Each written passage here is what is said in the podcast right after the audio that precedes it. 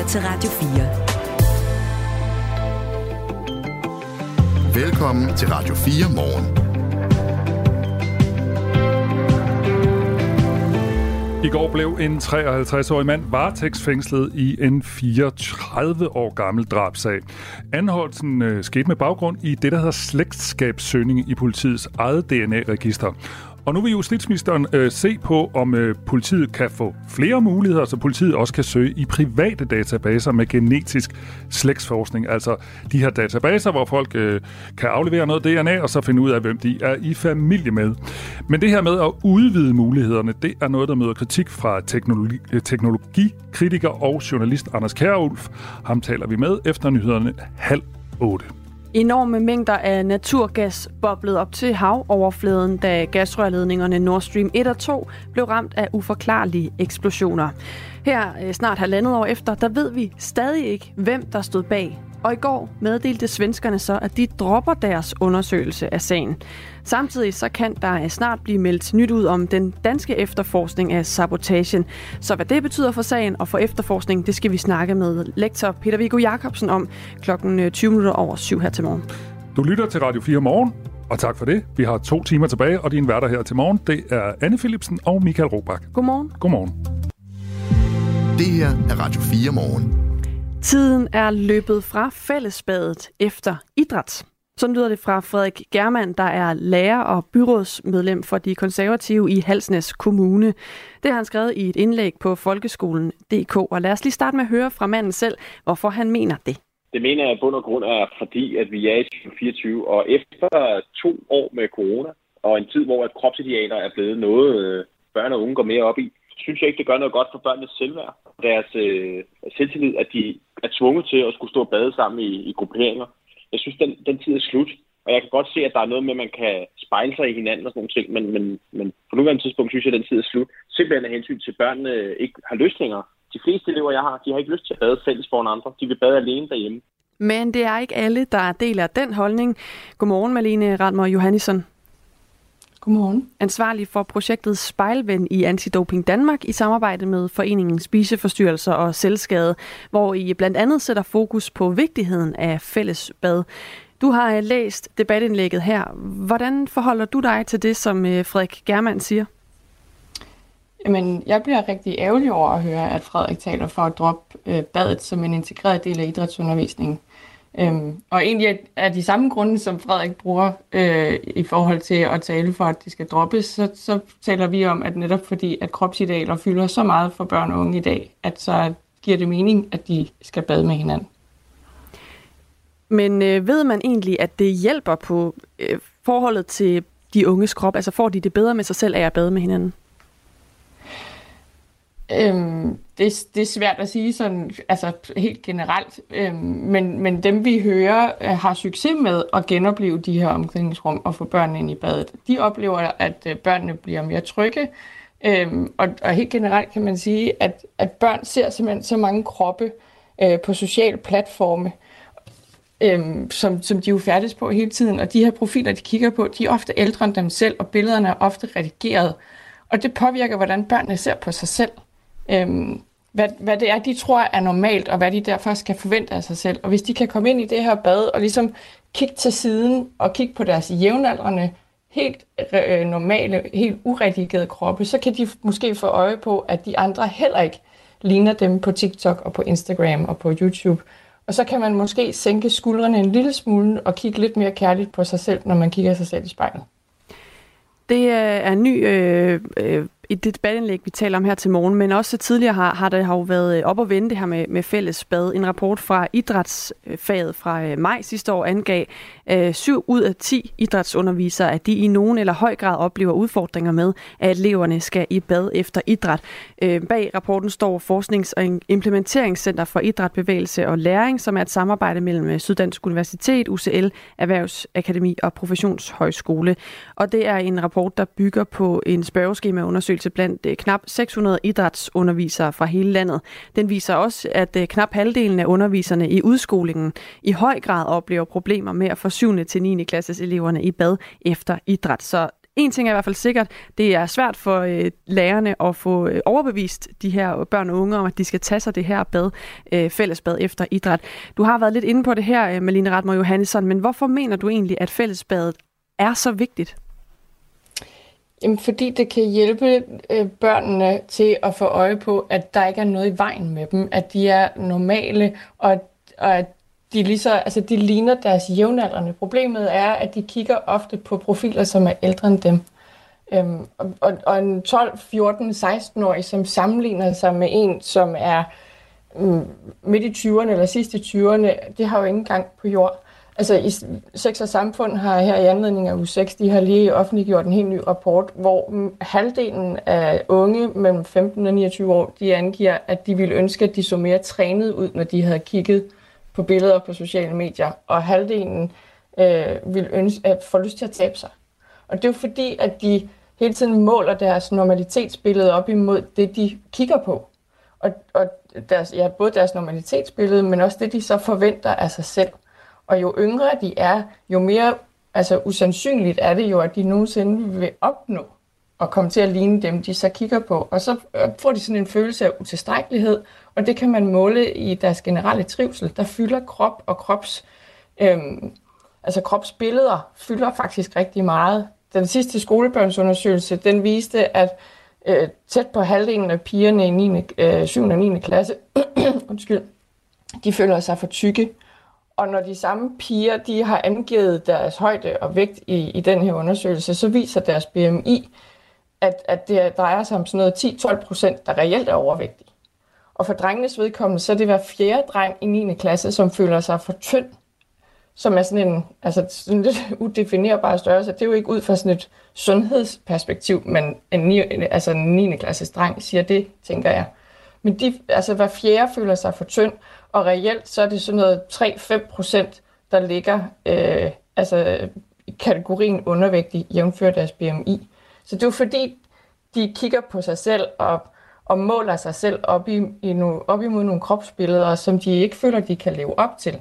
Og det giver dem sådan en træls i maven. Og det tænker vi, at det kan hjælpe dem, hvis de kan komme ind i det her omklædningsrum og få øje på, at det faktisk, at, at de ligner de andre. De ligner deres jævnaldrende, og det er okay. Det har vi også talt med øh, Frederik Germann om, som altså afsender på det her debatindlæg om øh, fællesbadet. Øh, lad os lige høre, hvad han siger i forhold til det her med, om et fællesbad også kan gøre noget godt for elevernes syn på krop og kropsidealer. Sociale medier fylder også meget, øhm, og der er mange, der kigger på billeder der, men i bund og grund skal hver enkelt barn, ung, voksen trives i den krop, de har i forvejen. Man skal ikke kigge på, hvem der er høj, tyk, tynd, lav. Man skal kigge på sig selv og have det godt med sig selv. Hvor skal de så finde øh, en rollefigur? Det skal de i sig selv. Det er dem selv, de skal lov, og de skal lov at have den privatliv og den intimitet, det er at stå foran andre. Den behøver de ikke blive tvunget og udsat for længere i folkeskolen. Ja, de skal altså ikke tvinges, de her børn, til noget, som de jo faktisk i bund og grund ikke har lyst til. Kan du ikke godt øh, forstå det, det syn, Malene Ratmer Johansson? Bestemt. Jeg synes heller ikke, at der er nogen børn, der skal tvinges. Slet ikke. Men man kan jo godt prøve at arbejde med, hvordan man kan gøre det her rum trygt og okay at være i igen. Man kan jo til en start spørge børnene. Og når vi har spurgt børnene, øh, når vi er ude i spejlvindregier, når vi taler med, med de voksne derude, som har spurgt børnene, så er det faktisk nogle ret altså, lavpraktiske ting, det handler om. Det er noget med, hvor mange er de inde i det der omklædningsrum? Er det hele årgangen, der klæder om sammen, øh, eller er det sammen med klassen, som de kender godt og føler sig okay tryg ved? Er der tid nok? Nogle børn de siger, at vi kunne godt tænke os, at der var en lærer lige uden for døren. Det gør faktisk forskellen. Nogle steder har vi været, hvor børnene har sagt, men det er fordi døren den åbner indad, så jeg er bange for, at hvis der kommer nogen gående forbi ude på gangen, så kan de se mig, fordi når døren åbner, så kan man se hele rummet. Øhm, der er nogle børn, de siger, når man står under bruseren, så kan alle dem, der sidder ude i omklædningsrummet, de kan glo lige ind på mig. Det synes jeg er ubehageligt. Hvis der bare var en skærm op foran bruserne, sådan så at man ligesom forstod sådan, at, at det var ikke noget problem at stå inde ved siden af de andre, der også var under en bruser, men det var lidt træls at stå med hele kroppen ud mod omklædningsrummet. Det kan jeg sådan set godt forstå. Så der er også nogle knapper at skrue på. Der er jo også faktisk nogle lidt lavt hængende frugter rundt omkring, som at man kan vende døren, øh, så den ikke åbner indad, eller man, man kan sætte en skærm op, sådan, så hele rummet ikke er blottet, når man åbner døren. Øhm, altså det, det, og, og de, dem, der har haft succes med det, de, de, de siger, at vi har faktisk ikke gjort ret meget. Det handlede egentlig bare om, tror jeg, at vi gjorde noget. Øhm, og, og der er ikke nogen tvivl om, at det, det, hvis det er op til den enkelte lærer, så bliver det svært. Men hvis det nu er altså alle de voksne omkring børnene, som, som gør en indsats for at gøre det her rum trygt og okay at være i, og det er jo de voksnes ansvar, kan man sige, så, så, så vil børnene faktisk gerne være derinde, og så har de en fest. Altså, så vi har hørt om vandpistoler og sæbebobler, og for at gøre det sjovt og hyggeligt, og der er rigtig mange, der er begyndt at bruge musik, så har de en lille højtaler med i omklædningsrummet, og så synes øh, børnene at faktisk, at det er meget sjovt og hyggeligt at være derinde. Fordi så kan de høre musik og synge med og danse. Marlene Rødmer og Johannesson. Og så kommer man ligesom hen over den hørte. Oh, undskyld. Det gør ikke noget. Jeg sidder bare her på den anden side af skrivebordet og lytter med og synes, det er rasende interessant, øh, interessant. Og jeg holder også øje med vores postkasse, hvor vores øh, lytter kan skrive ind. Og Kenneth, der er mm. skoleleder, han skriver til os, øh, vores elevråd var for nylig forbi med et ønske om at få opført båse, så man ikke tvinges til at være en del af andres seksualundervisning. Det kan jeg sådan set godt forstå, skriver Kenneth, som altså er skoleleder. Var det egentlig en, en, en vej at gå, hvor man ligesom sagde, jamen ting har ændret sig, børnene har det på en anden måde end tidligere. Vi laver båse med forhæng, så de kan få lov at tage et bad. Det er alle vel enige om er en god idé, men de kan gøre det i fred. Ja, Altså hvis det er løsningen, så, så kan man gøre det, og så kan det der omklædningsrum øh, kultur jo sådan set godt opstå alligevel, for man skal stadigvæk altså, have tøjet af og på og, og gå hen til bruseren, så, altså, tænker jeg. Så, så det synes jeg egentlig er fint. Altså det, jeg har ikke, jeg tror ikke, jeg, jeg tror man skal finde den løsning, der fungerer, men jeg tror på, at vi kan hjælpe børnene ved, at de får lejlighed til at se hinanden i et rum, vi har sørget for at lave trygt og okay at være i. Ja, til sidst, øh, Malene, Malene Radmer Johannesson, øh, du startede også med at sige, at det her handler også rigtig meget om, at børnene skal have en chance for at se en, øh, en krop, der er jævnaldrende, som er almindelig, hvis man kan tale om det, og i hvert fald se forskellige mm. kropstyper.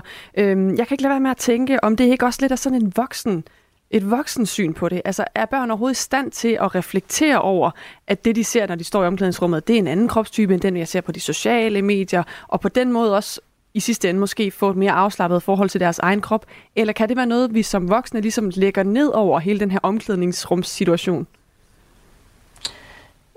Der, der, nu, der, nu taler vi om børn som sådan en, en bred overskrift. Der er jo ret stor forskel på børn i indskolingen og børn i udskolingen for eksempel, øh, i forhold til det der refleksionsniveau. Men vi, vi har lige læst en undersøgelse, øh, hvor, hvor øh, en tredjedel af børnene angiver, at de ikke tænker over, at de billeder, de kigger på, er manipuleret, altså på sociale medier, og at de bliver påvirket af dem.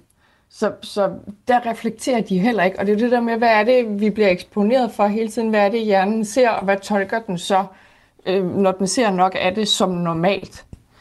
Og, og hvis, hvis man i hvert fald har modvægten til det, de kigger på på de sociale medier, så, så tror jeg, at der også vil være en grad af ubevidst refleksion, ligesom der er det, når de kigger på, på de sociale medier.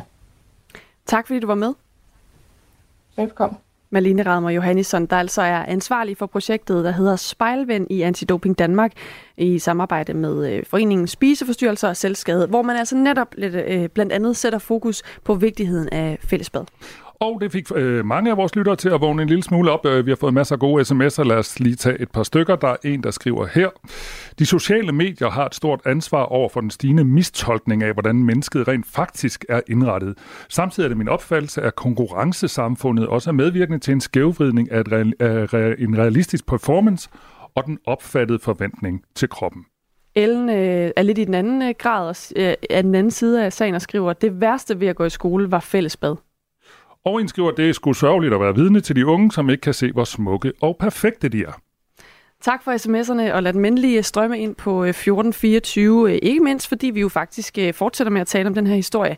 På den anden side af klokken 8, der skal vi tale med Frederik Germand, der altså er skolelærer, og som er afsender på det her debatindlæg på folkeskolen.dk, som er hele afsættet for, at vi taler om det her til morgen, hvor han altså advokerer for, at tiden er løbet fra fællesbad efter idræt.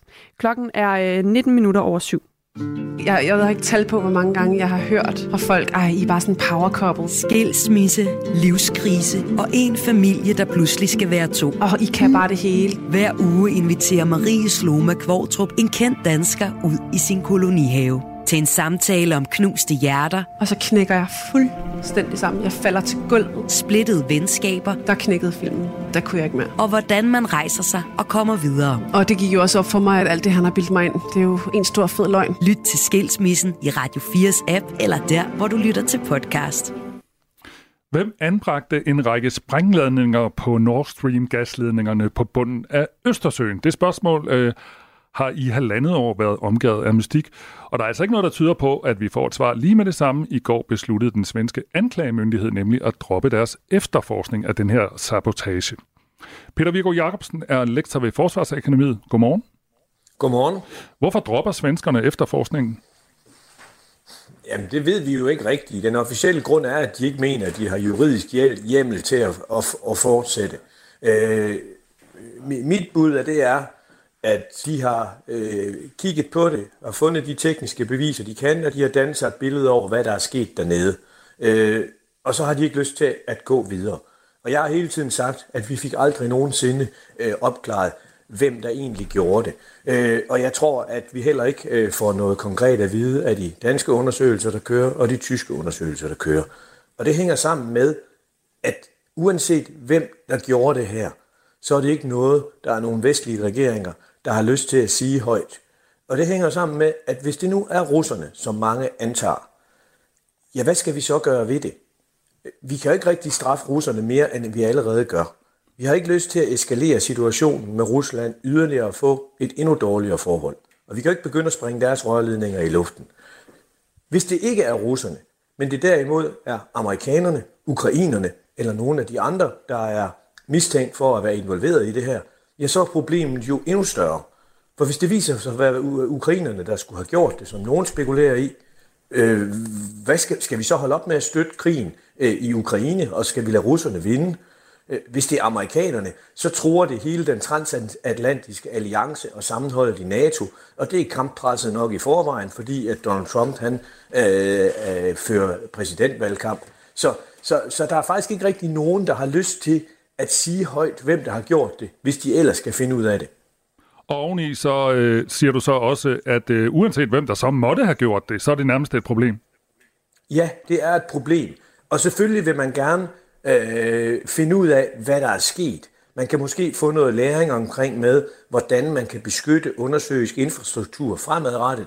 Det ville jo være fint, hvis man kunne, kunne lære nogle ting, der gjorde, at det ville blive sværere at gøre det her en anden gang imod øh, rørledninger, som vi har, eller, eller kabler på havbunden, som vi har interesse i at beskytte. Men det er ikke det samme som, at det også er en god idé, en god idé at fortælle, hvem der gjorde det. Nogle gange der er hemmeligholdelse faktisk en god idé, fordi det kan medvirke til at forhindre, at krig øh, bliver værre. Tror du så, de efterforsker på skrømt og siger, hov, vi har kigget på en hel masse, og, og så måske ikke rigtig har gjort det, og så siger, vi fandt ikke noget, øh, øh, tak for nu. Nej, det tror jeg på ingen måde. Jeg er helt sikker på, at svenskerne har gjort alt, hvad de kunne for at afdække det, man nu kan.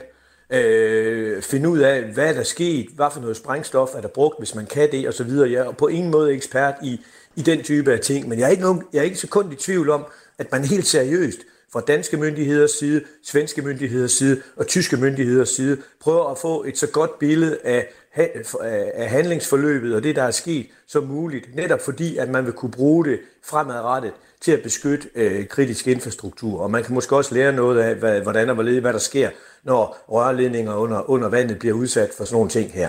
Men det er jo ikke det samme som, at man så har lyst til at give den viden videre. I hvert fald ikke til offentligheden.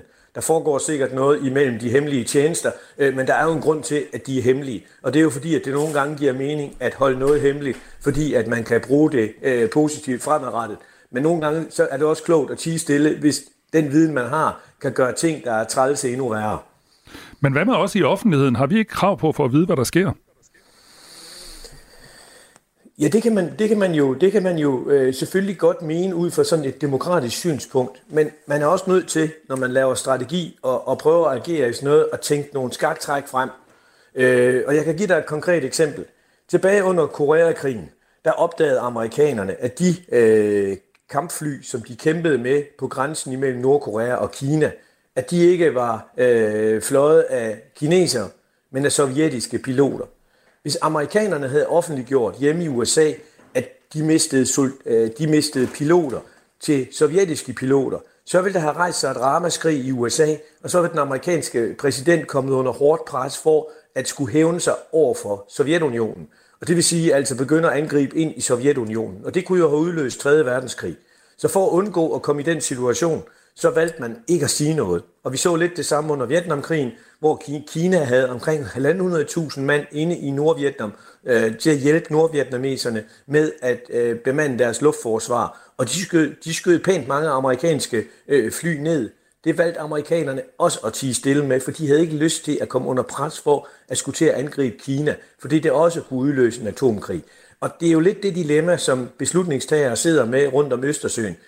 Uanset hvad man kan finde frem til, og nu er det jo ikke sikkert, at man kan finde frem til, hvem der faktisk har gjort det, men hvis man kunne, så vil, det være, så vil man skabe en rigtig, rigtig vanskelig situation for sig selv, uanset om det var russerne, ukrainerne, amerikanerne eller øh, nogle helt andre, der havde gjort det. De her sprængninger de er både blevet efterforsket i Sverige, Danmark og Tyskland, og øh, undersøgelsen i Danmark er stadig i gang, og det samme er den tyske. Og øh, svenskerne meddelte altså i går, de stopper efterforskningen, men deres materiale bliver nu overgivet til efterforskerne i Tyskland. Og i går der oplyste Københavns politi til Ritzaus Bureau, øh, at der sker noget, som det hedder, inden for kort tid, men vi ved ikke mere præcis, hvornår eller hvad det nye vil være. Hvis jeg hører dig rigtigt, øh, Peter Viggo Jacobsen, så tror du også, at de danske myndigheder kommer til at sige, vi, øh, vi kan ikke finde ud af mere, så nu overdrager vi det også til tyskerne, så kan de sidde med den. Jeg ved ikke, hvordan man har tænkt sig at spille den bold, men jeg er helt sikker på, at vi får ikke at vide, hvem der har gjort det her. Heller ikke selv, om der er nogen af de her tre landes myndigheder, der faktisk kan finde ud af det. Øh, fordi det netop vil skabe en, en rigtig, rigtig træls situation. Den er allerede træls i forvejen, men den vil blive endnu mere træls, øh, hvis det er dem, man tror, der har gjort det, der har gjort det. Og de mest øh, af dem, der har været mest op og vende, det har jo været øh, russere, amerikanere øh, og ukrainere. Og, uanset, øh, og, og hvis det er en af de tre, så vil det være en rigtig træls situation for, øh, for landene omkring Østersøen, og derfor så tror jeg ikke på, at de har tænkt sig at sige det højt, hvis det skulle være nogen af dem. Nu ved jeg godt, så vidt vi ved i hvert fald, så kommer der ikke nogen til skade ved de her sprængninger, men noget så, øh, så simpelt som ens retsfølelse, den spiller ikke noget i sådan nogle store politiske sager. Jamen, vil du, hvad vil du helst? Øh, vil, du, vil, vil, vil, vil, vil du gøre noget for din retsfølelse, eller vil, vil du risikere 3. verdenskrig? Altså, jeg synes ikke, det er noget særligt svært valg. Nogle gange der er man altså også nødt til at tænke på, at hvis man øh, gør tingene endnu værre, så skal man levere. En af de gyldne regler for, når man skal til at starte en krig, det er, at man skal ind og overveje, om man vil gøre større skade end gavn. Og det synes jeg er et meget sundt princip, og det synes jeg faktisk også godt, man med, med fordel kan anvende i den her situation. Tak skal du have, Peter Viggo Jacobsen. Selv tak. Peter Viggo Jacobsen er altså lektor ved Forsvarsakademiet. Du lytter til Radio 4 morgen. Kender du det, når man spiser en dessert, og så kommer man simpelthen til at dope sig? Nej. Nej. Hvad, hvad, betyder, hvad betyder det? det kender den russiske kunstskøjteløber Kamila Valieva. Hun har fået fire års karantæne for at have overtrådt dopingreglerne. Ah. Hun siger, det er simpelthen, fordi jeg har spist en jordbærdessert. Mm. Mm. Er der øhm, doping i jordbær? Det er der her, fordi, øh, i hvert fald ifølge hende selv, fordi desserten var lavet af hendes bedstefar. Han laver desserten på et skærebræt, som han også bruger til at knuse sin medicin på. Hvor ah. uheldig har man lov at være? Ah, det var godt nok uheldigt. Ja. Øhm, man fandt nemlig, øh, da hun fik den her karantæne på fire år, det stof, der hedder trimetazidin i en prøve, som hun har afgivet tilbage i december 21. Øhm, og så siger hun altså, jamen det er præcis også øh, de piller, der er blevet knust, det, det, det har også lige præcis det stof i sig. Som bedstefar spiser? Som bedstefar knuser på sit skærebræt, efter, øh, hvor efter han skærer jordbær ud. Til min jordbærdessert. Øhm, KAS, som er øh, den internationale sportsdomstol, det giver ikke øh, sådan ret meget for den her forklaring.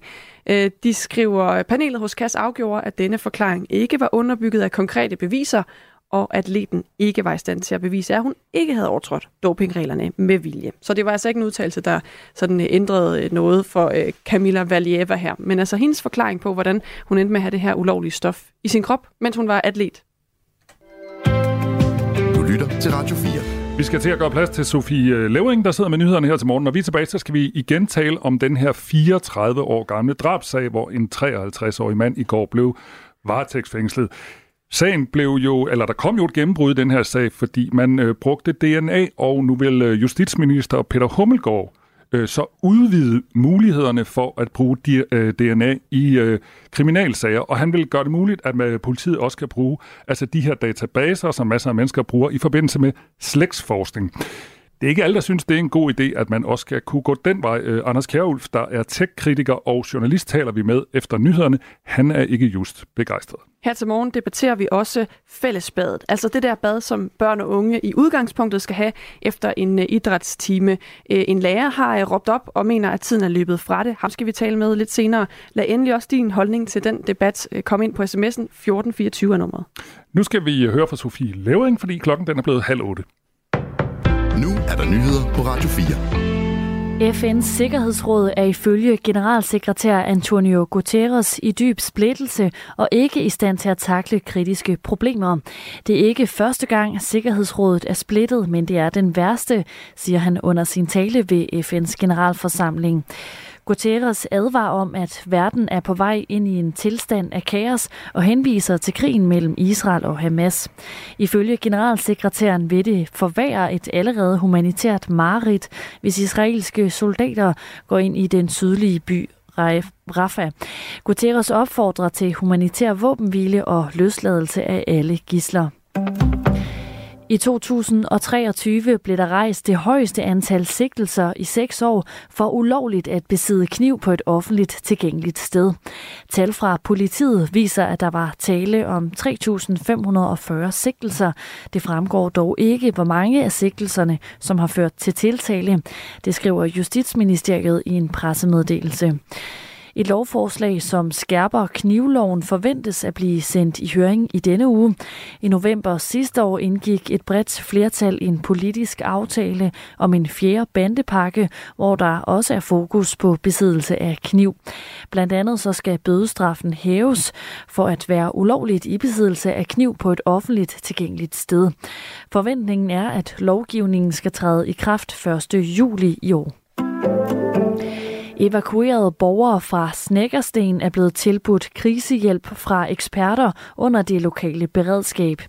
Det sker efter, at beboere fra 65 boliger, som er administreret af selskabet Boliggården, blev evakueret på grund af nedstyrtningsfare i fredags, det skriver Sjællandske Nyheder. Vi skal ikke underkende, at det er grimt, at beboerne har måttet flytte væk på den måde, siger Helsingør Kommunes beredskabschef chef Jesper Ingemann Petersen til mediet. Det var under en skimmelrenovering, at faren for nedstyrtning blev opdaget. De berørte beboere afventer stadig, hvad fremtiden skal bringe i forhold til deres boligsituation, men de er inviteret til et fælles krisemøde i morgen, skriver Sjællandske Nyheder. I Pakistan er mobilsignalet blevet lukket ned over hele landet på samme dag, som der skal stemmes ved parlamentsvalget. Det oplyser landets indrigsministerium og begrunder det med et behov for at opretholde lov og orden. Så sent som aftenen inden valgdagen fandt to eksplosioner sted, hvor i alt 26 mennesker mistede livet. Som konsekvens er også tusindvis af soldater og paramilitære sat på vagt over hele landet.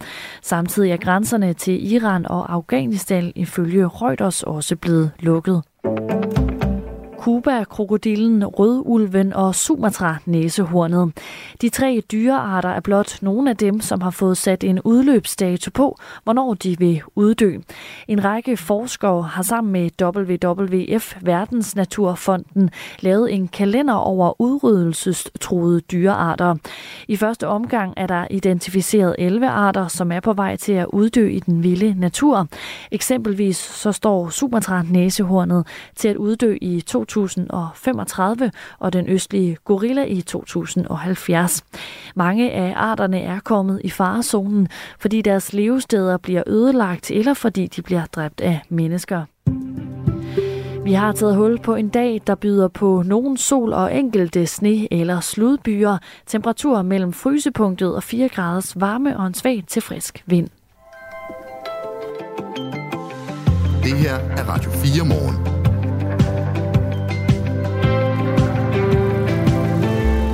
Københavns politi fandt i går frem til en ny mulig gerningsmand i den 34-årige gamle sag om drabet på Hanne Witt, og de anholdt derfor i forgårs en 53-årig slagter. Det har man kun altså få et gennembrud i den her sag øh, ved hjælp af det, der hedder slægtskabssøgning i politiets eget DNA-register, hvor DNA fundet på offerets bukser med stor sandsynlighed kan kobles til den her 53-årige søn, hvis DNA er i politiets registre.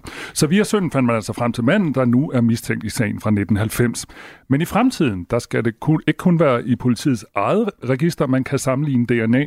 Justitsminister Peter Hummelgaard sagde i går til Ritzau, at han inden 2024 er omme, forventer at være klar til at fremsætte et lovforslag, der gør det muligt for politiet også at bruge genetisk slægtsforskning i sin øh, i efterforskning af visse sager.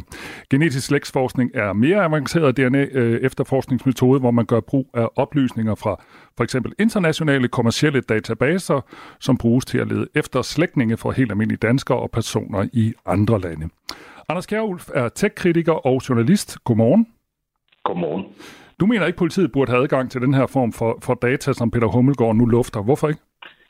Ja, men lige allerførst sige, at det er utroligt godt, at man til synligheden har fået gennembrud i den her sag, som vi snakker om, for, altså som er 34 år gammel, og man kan finde folk via de teknikker, som vi allerede har. Det er virkelig fremragende, og det, det er jo stort, det må være fantastisk for de efterladte i den her sag, at man faktisk får et ordentligt gennembrud i det her. Det er godt. Øh, men hvad hedder det? Det, jeg synes er problematisk i forhold til det her, det er, at man har en lille smule et ma- en magisk idé om, at alt med DNA er godt, og det er fuldstændig sikkert. Og der er vi jo nødt til lige for det første at få styr på tingene og sige, at øh, man har politiet har lige her for nylig i 2020, har de været nødt til at gennemgå over 13.000 sager, hvor man har brugt DNA som bevis, og hvor det viser, at der var problemer i det her, og fejl, fordi man har lavet det på en forkert måde. Så det vil sige, at det er ikke altid bare den her magiske kugle, som vi altid snakker om. Altså, vi er nødt til at være kritiske over for det. Og derudover, så må man også sige, at som Peter Hummelgaard, han sparker en åben dør ind, fordi det var allerede i sidste, for et år siden, sagde han, at han ville gøre lige præcis det, han så siger, at han vil gøre nu. Og dengang der gjorde han så også opmærksom på, at der var en masse juridiske og praktiske spørgsmål, som man skulle have undersøgt, før man kunne lave det her lovforslag. Og ud fra det, dem han stadigvæk sidder og roder med, fordi dem er der altså en hel del af, både juridiske og praktiske spørgsmål omkring de her ting. Men så tage, øh, lad os tage et par stykker af dem, øh, Anders Kjær. Øh, så nu siger du det her, der kan være nogle usikkerhed, men, men hvad ser du ellers som sådan juridiske og praktiske udfordringer i det her forslag? Ja, altså det, det man jo vil gøre, det er, at man jo ikke vil nøjes med, at med det øh, uh, DNA-register, som politiet selv har, som er faktisk ret stort og jo et voksende. Altså det, det, er, det, det er ganske massivt efterhånden. Uh, man vil også have adgang til de her internationale databaser, som for eksempel ligger hos firmaer, som hedder MyHeritage og øh, uh, 23andMe, hvor almindelige danskere på et eller andet tidspunkt, fordi de var interesseret i noget af deres familie, har indsendt en eller anden spytprøve for at se, hvem de egentlig stammer fra og sådan noget. Mm det er nu lige pludselig noget, man skal bruge som bevismateriale i forbindelse med en efterforskning. Altså det er jo ikke den, for det første kan man sige, at når man har indsendt den her spytprøve, så er det jo ikke, fordi man regner med, at man skulle indgå i en politiefterforskning. Men det kommer man altså til i de her sammenhænge, det har man altså valgt at gøre fra, fra USA's side før. Så det, det er det ene problem, der ligger i det. Det andet problem er, at med adgang til de her databaser, så udvider man reelt set øh, hele paletten fra bare at være lige præcis dem, der har været sigtet eller dømt før, som ligger i politiets DNA-register, til simpelthen at omfatte alle danskere. Det gælder også dig, der sidder derinde i studiet, og dig, der sidder og lytter derude lige nu. De kommer simpelthen alle sammen med på den her, øh, hvad hedder det, på, på listen over mistænkte, som politiet er nødt kan søge igennem for at finde nogen, noget slægtskab eller et eller andet. Mm. Og det vil sige, at hvis, din, hvis du for eksempel har en, øh, en fætter, en fjern fætter, som har indsendt en af de her prøver, øh, og, og han måske laver et eller andet, så kan det være, at du bonger ud i det her system, fordi man kan regne sig frem til dit DNA ud fra den klump, der allerede ligger.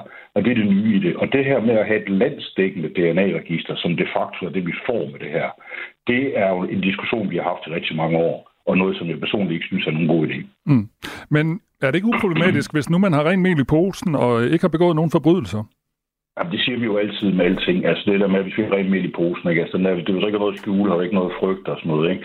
Altså, så kunne vi også lige så godt gå videre, når vi er i gang og sætte kameraer på, på samtlige borgere non-stop, så vi hele tiden ved, hvor de er, noget GPS og sådan noget, ikke? Altså, og putte en lille chip i den, fordi vi har ikke noget skjule og sådan noget, så ved vi jo også, hvor alle mennesker er henne, og det vil sige, at det vil være utrolig nemt at opklare alle forbrydelser, og det kunne vi jo også vælge at gøre. Det gør vi ikke. Altså, det her, det, det, det, det, hvis vi går tilbage til 2012, der sidder Dansk Folkeparti, øh, øh Peter Skorup, og siger, at han mener, at samtlige danskere skal aflevere DNA øh, til politiet, så vi har et øh, fuldt register over hele befolkningen. Og det, øh, så, så det vil gøre politiets arbejde meget nemmere. Vi vil kunne opklare alle mulige sager. Det er jo en fantastisk idé.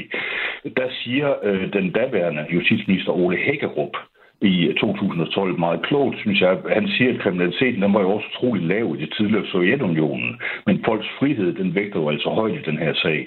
Så han gik ikke ind for de her ting dengang. I dag der er vi mere tilbøjelige til at glide netop med den der med, at hvis du ikke har noget skjul, har du ikke noget frygt, og vi er jo alligevel så overvåget, som vi er i forvejen.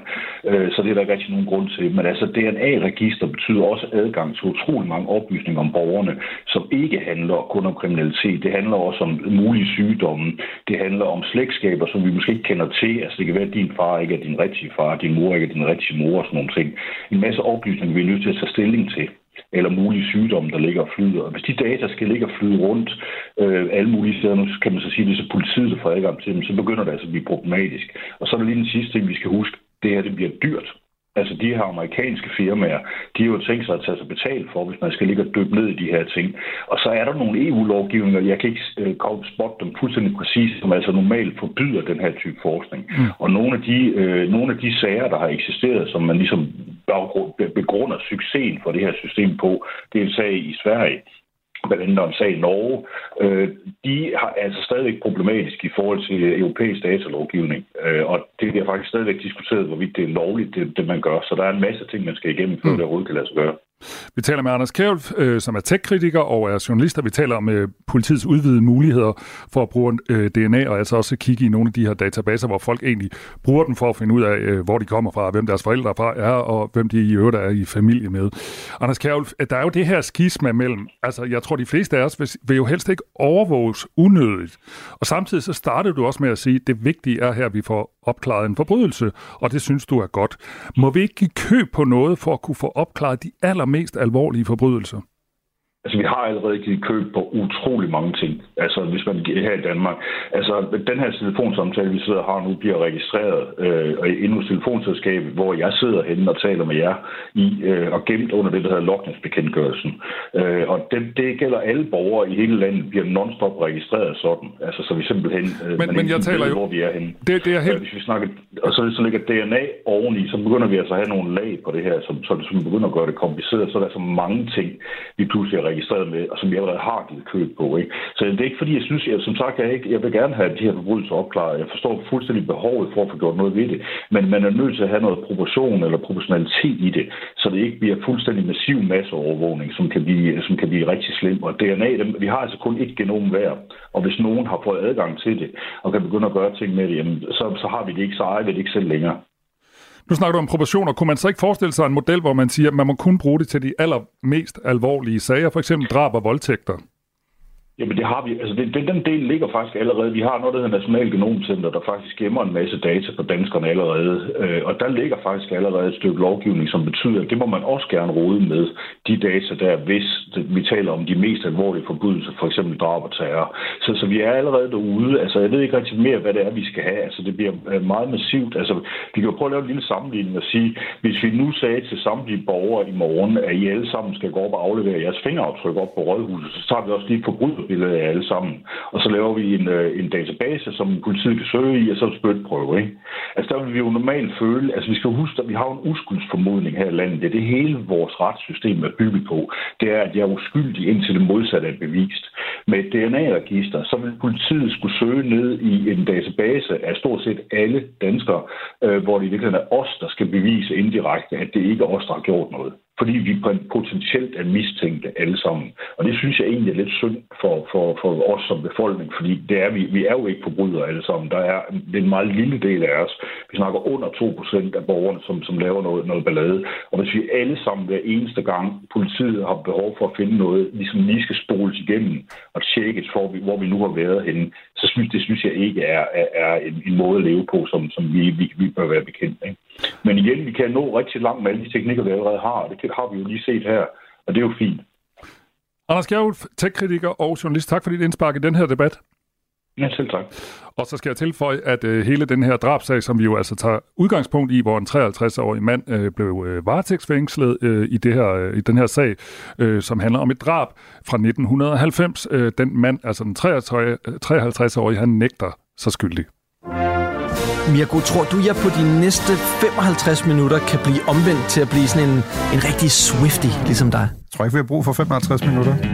Only in America er Danmarks eneste program dedikeret udelukkende til amerikansk kultur. Er det nu, at vi sætter Crime River på? Ja, det tror jeg ikke, vi skal gøre, fordi... Øh... Er den sang blevet cancelled, eller hvad? Hver uge opdaterer Frederik Dirk Skotlib og Mirko Reimer Elster, der på det vigtigste, vildeste og mest vanvittige fra Guds eget land. Det tror jeg, det, det tror, det kommer til at ske. altså, jeg tror, at Justin Timberlake er blevet toxic. Lyt til Only in America i Radio 4's app, eller der, hvor du lytter til podcast. En ret voldsom trend florerer lige nu på sociale medier som TikTok. Den bliver kaldt for Blackout Challenge, og øh, udfordringen går simpelthen ud på, at man ved at holde vejret eller hyperventilere får sig selv til at besvime.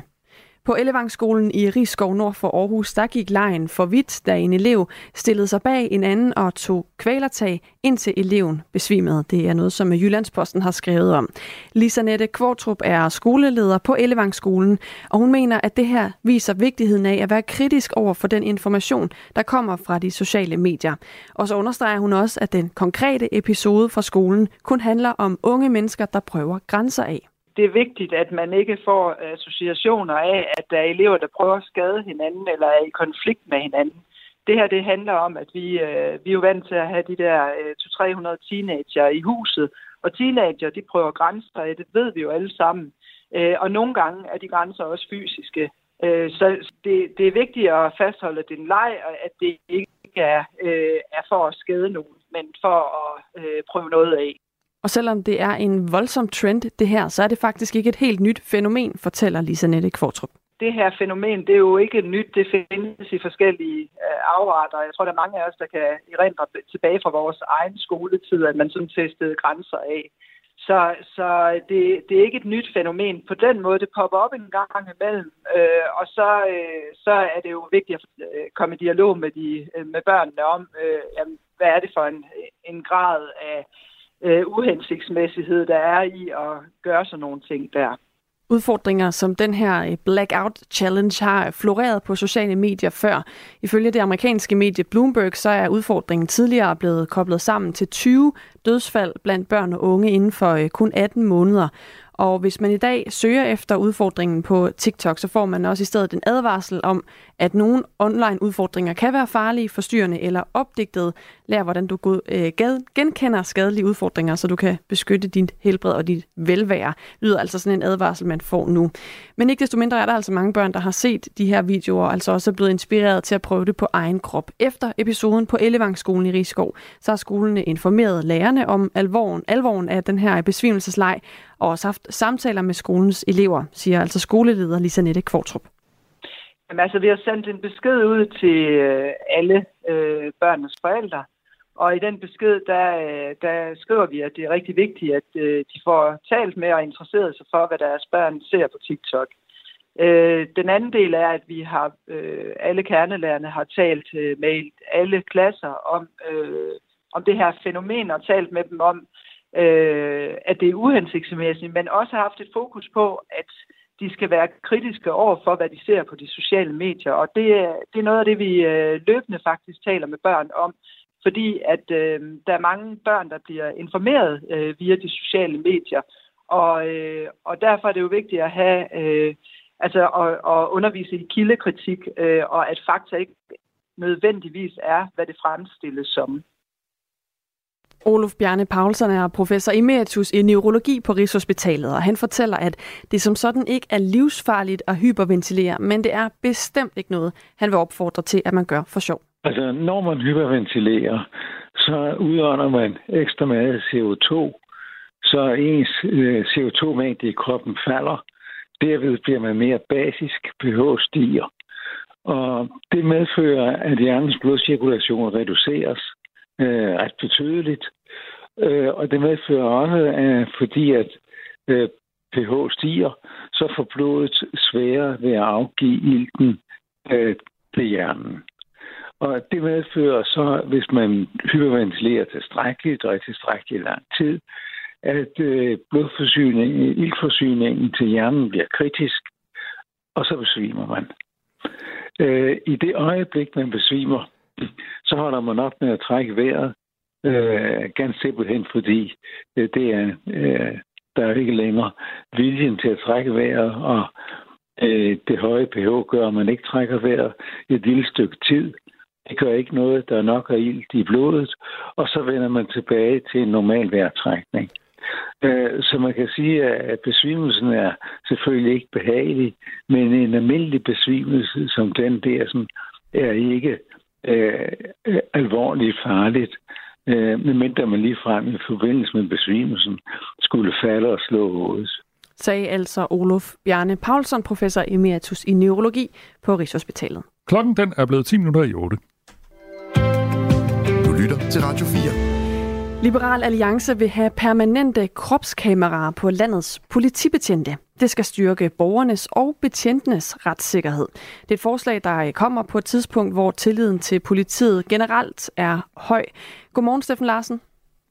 Godmorgen. Retsordfører for Liberal Alliance og formand for Retsudvalget. Hvorfor mener I, det er nødvendigt med permanente kropskameraer?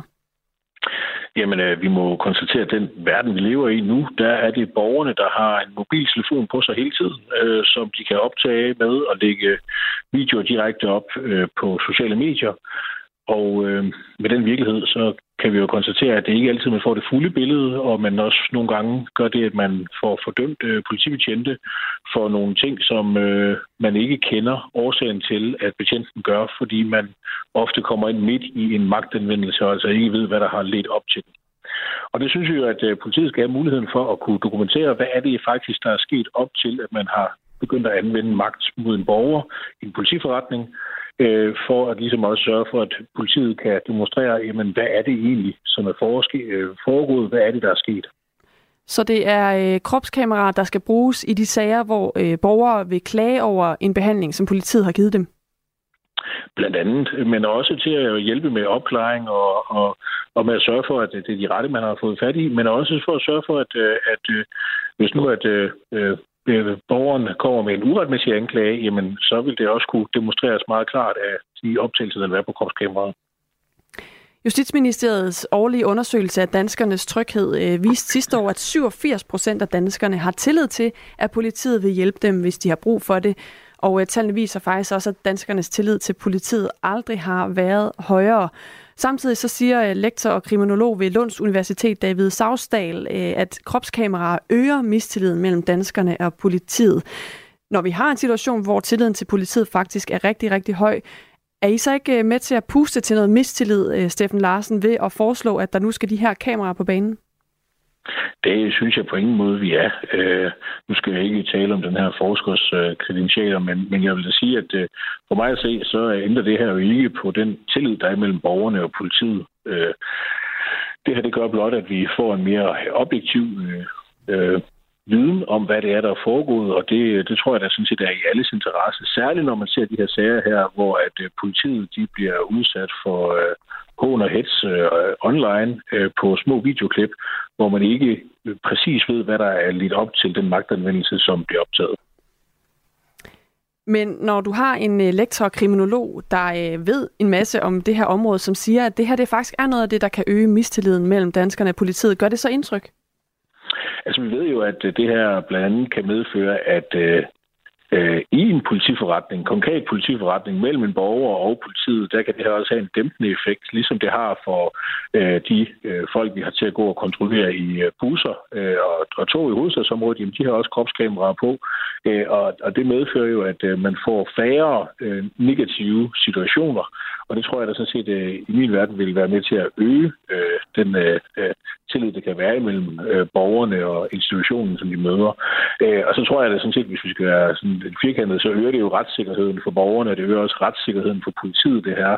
Øh, så jeg, jeg kan ikke se, hvordan det skulle skade tilliden reelt. Det han har sagt, det er David Savsdal her, altså kriminologen øh, til DR, i en tidligere øh, forbindelse, hvor der også har været talt om kropskameraer, det er, at det kan godt være, at man har brug for dem i andre lande, hvor problemerne med politiets magtanvendelse er kæmpe store, men det er de jo ikke i Danmark. Så det problem, du gerne vil løse her, Steffen Larsen, hvor øh, omfattende er det egentlig? Jamen, jeg tror jo, at øh, det bliver større og større, som tiden går. Altså lige nu ser vi jo øh, gentagende gange dokumentarer på tv, men vi ser også øh, flere og flere, som sagt, videoer, der bliver lagt på sociale medier af politiet øh, i aktion. Øh, og der må vi jo konstatere, at hvis ikke vi får det fulde billede, eller politiet har mulighed for at give det fulde billede, hvilket også ligger i det her forslag, jamen så, så står vi i en situation, hvor at øh, at det vil være rygtebørsen øh, online, men også øh, dokumentarer, hvor vi jo blandt andet har set eksempler på, at de bliver manipuleret med, øh, som vil øh, være det, vi skal stå tilbage med som borgere, øh, og vi skal have tillid til politiet. Og det tror jeg, det vil skade øh, tilliden til politiet over tid, og det tror jeg ikke, vi kan være tjent med.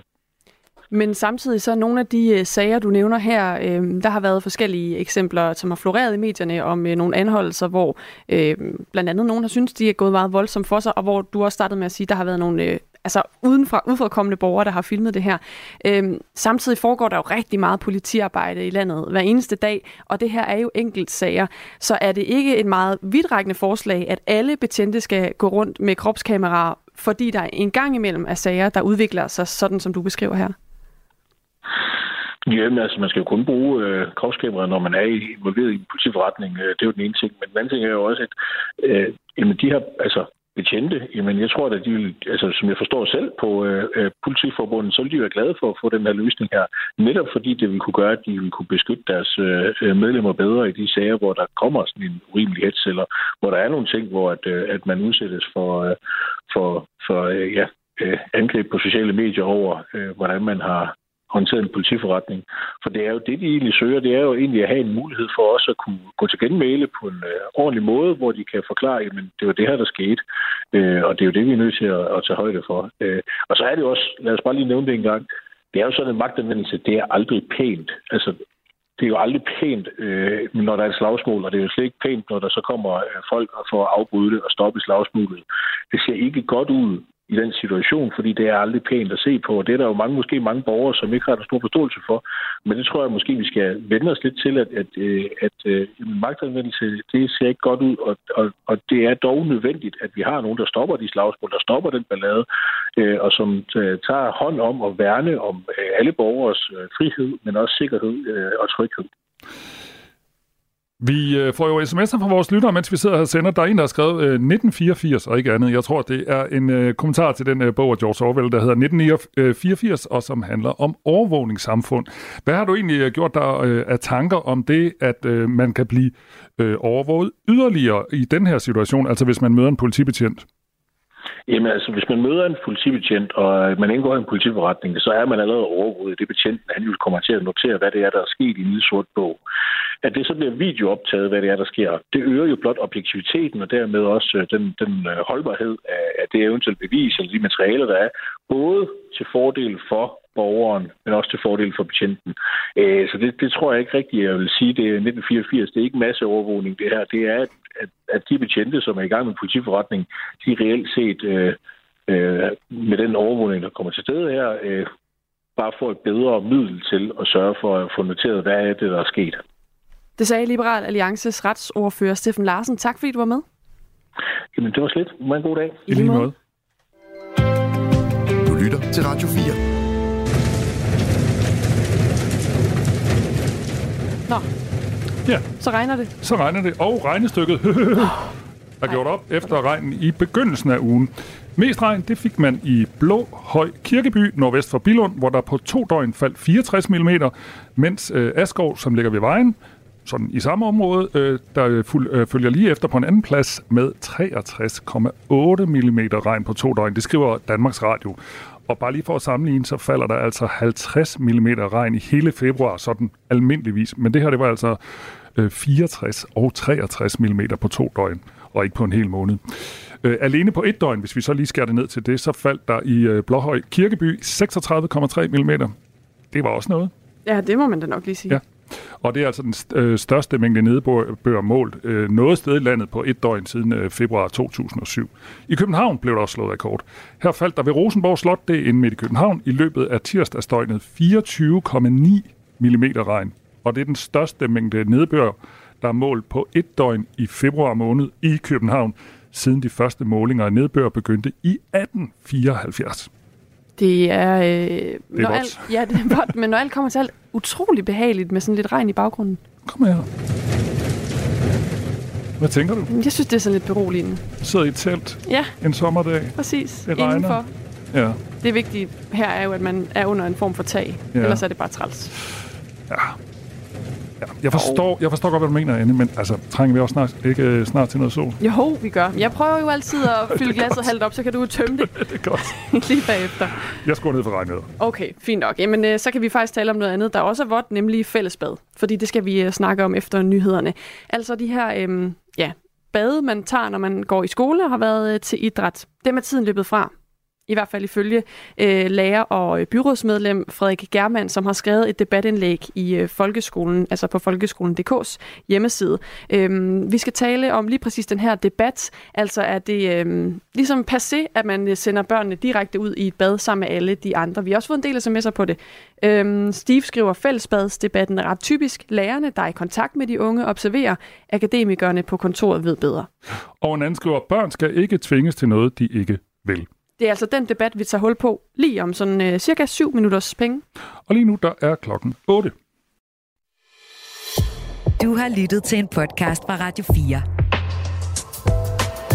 Find flere episoder i vores app, eller der, hvor du lytter til podcast.